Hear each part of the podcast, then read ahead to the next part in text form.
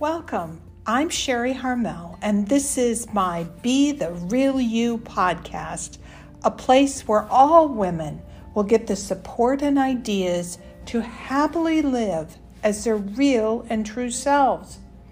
Whether it's our champagne soirees, interesting courses that always include coaching, Be the Real You magazine, or this podcast, get ready to explore who you are and what truly matters to you so you can create the life you want.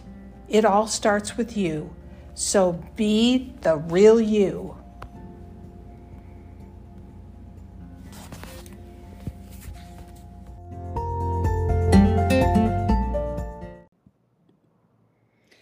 Hello, everyone, and welcome to episode forty-nine. I'm Sherry Harmel, editor of The Real You magazine and podcast, as well as coach and creator of courses to help you to live your dreams. Well, today we're going to talk about my Parisian attitude and how it is an attitude, or even a manifesto, if you want to call it that, that you can embrace, you can embrace wherever you live. Well, I've just returned from a trip to my home in Paris. I was only in Paris for two and a half weeks, but it was very lovely and much needed time, truly. And what was so incredibly interesting for me to observe is that I got my Parisian attitude back. And frankly, I didn't even know she was missing. Yes, I have a Parisian attitude. Way back, post my divorce, I began my love affair with Paris, mostly because Madame Paris taught me to love myself again, to cherish myself again. Now, I've told the story in a number of previous podcasts, but my self-love and my hope for the future was completely depleted after the awful two and a half year divorce process that completed my twenty-three year marriage. Luckily, when I was feeling my lowest of lows, I found myself in Paris. And Paris healed me. Paris helped me to see that it wasn't too late for my dreams. It wasn't too late for me to be happy. And it certainly wasn't too late for me to learn to love myself again. Obviously, I'm not a young woman, and I've done a lot of living. Well, Paris taught me to love who I am right now and to love all of those life experiences, including every one of my mistakes and imperfections. Honestly, it all started on a boat ride on the Seine, but that's another story. What I learned as I embraced my Parisian or re-embraced my Parisian attitude was that it was a different way of looking at myself and a different way of looking at my future. Back then, when I was asked, you know, why Paris? Why are you always going back to Paris? And I used to say, I love the woman I am when I'm in Paris. Eventually, though, my Parisian attitude grew roots and was a part of me wherever I was, wherever I was planted, so to speak, not just when I was in Paris. But one of those sneaky fallouts from the COVID was that I had started to lose my Parisian attitude. I don't know how it happened, but it did. And my way of thinking and looking at the world began to feel a lot like it had many years before I ever met my Paris angels. Ladies, that's just another reminder of how important it is to practice positive mindsets, or as I call it, your Parisian attitude, every single day. Now, I'm sure you're wondering, what in the world is Sherry talking about? What is this Parisian attitude she keeps referring to? Well, here are the ingredients to my Parisian attitude, and I have a feeling they're going to be yours too. Number one, find your joie de vivre. To find your joie de vivre, or joy of life in the moment, you have to slow down. And the easiest way to do that is to go outside, to be with nature. Even better, take a walk and force yourself to take in life moment by moment. looking at every little thing as though it's the first time you've seen it. Take in those deep breaths and connect your body to the miracle that is Mother Nature.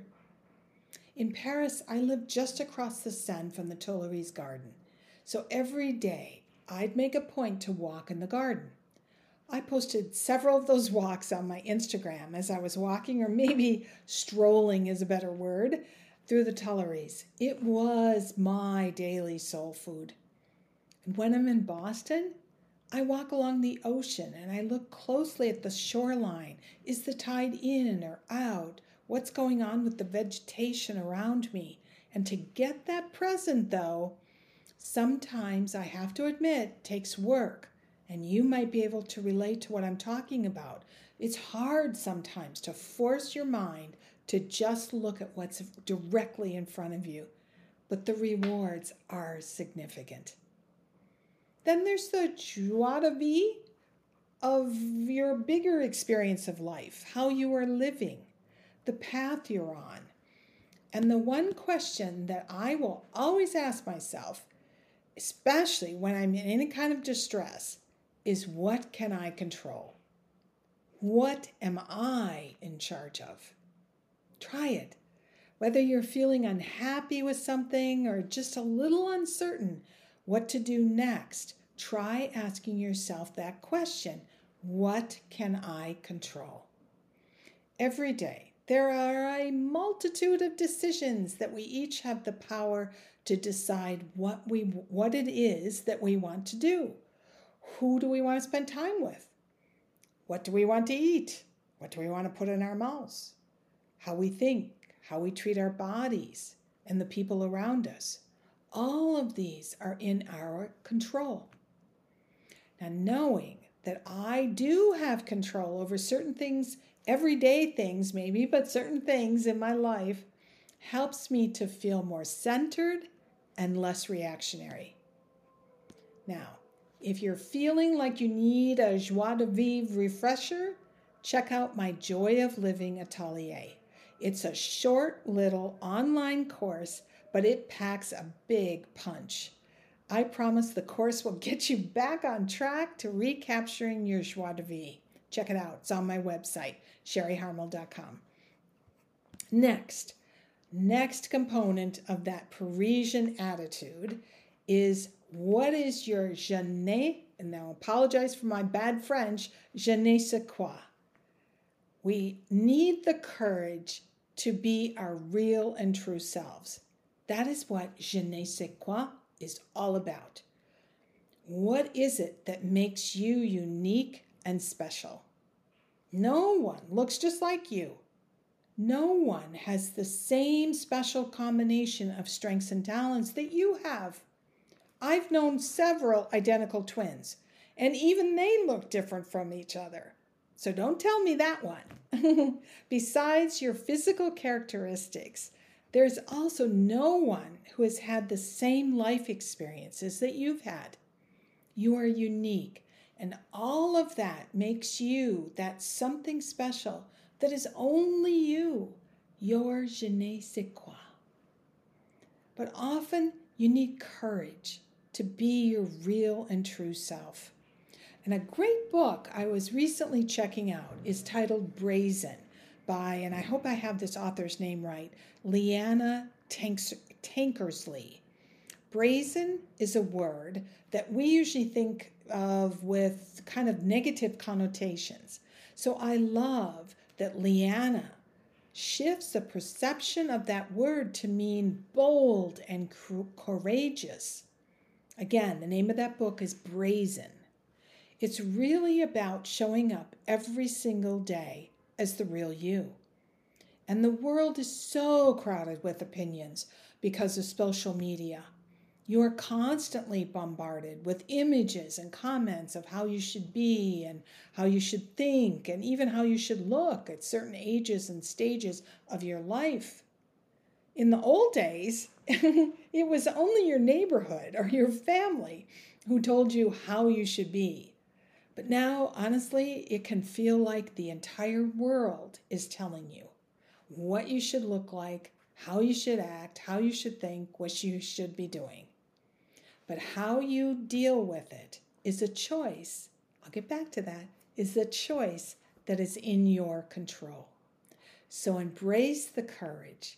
Embrace the courage, ladies, to love your je ne sais quoi.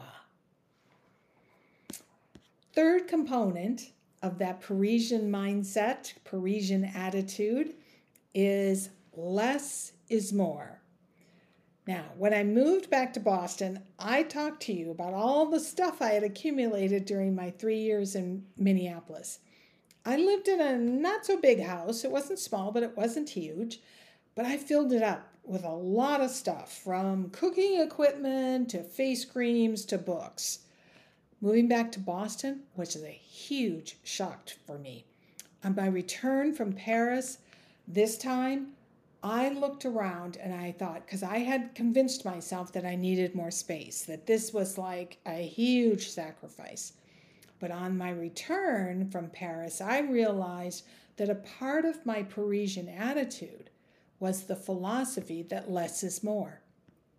My Parisian apartment is even smaller than my Boston apartment, but it's like a little jewel box and it's perfect. My Parisian attitude then must incorporate less is more in everything. It's not just the apartment size. It's one less accessory. It's one less pair of shoes. It's all about looking like you spent no time on your hair and makeup. That's part of the Parisian attitude. And yet, you don't leave the house without feeling put together. It's also about, believe it or not, looking like you just threw on your clothes, but you added a belt to your shirt right before you walked out the door so that it highlighted your waist. That's that less is more concept. It's minimalism, and yet it's not. And those contradictions are part of my Parisian attitude. Keeping it simple but pretty. And if you love it, wear it often. Last on the list of, of the com- ingredients, as I call it, of my Parisian attitude is making a date with hope. When I was on that boat on the Seine in Paris, I had no hope. I thought my life was just going to be one long coast of nothingness until I died.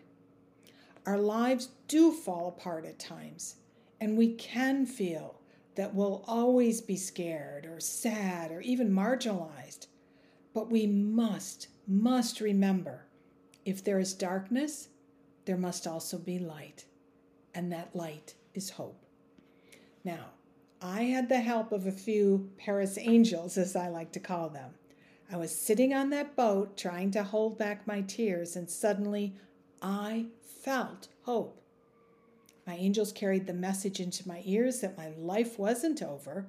Love was all around me, maybe just not in the way I had wanted or expected, but that I should feel hope again because happier times, the light years, are all ahead of me. So where can you connect with hope? Name her if you have to, and welcome her into your daily life. Have regular conversations with hope. Make a date with hope. Pretty soon you'll realize hope is part of your daily attitude, or as I like to call it, my Parisian attitude. So ladies, embrace your own Parisian attitude. How you feel and show up in the world will change. I promise you that.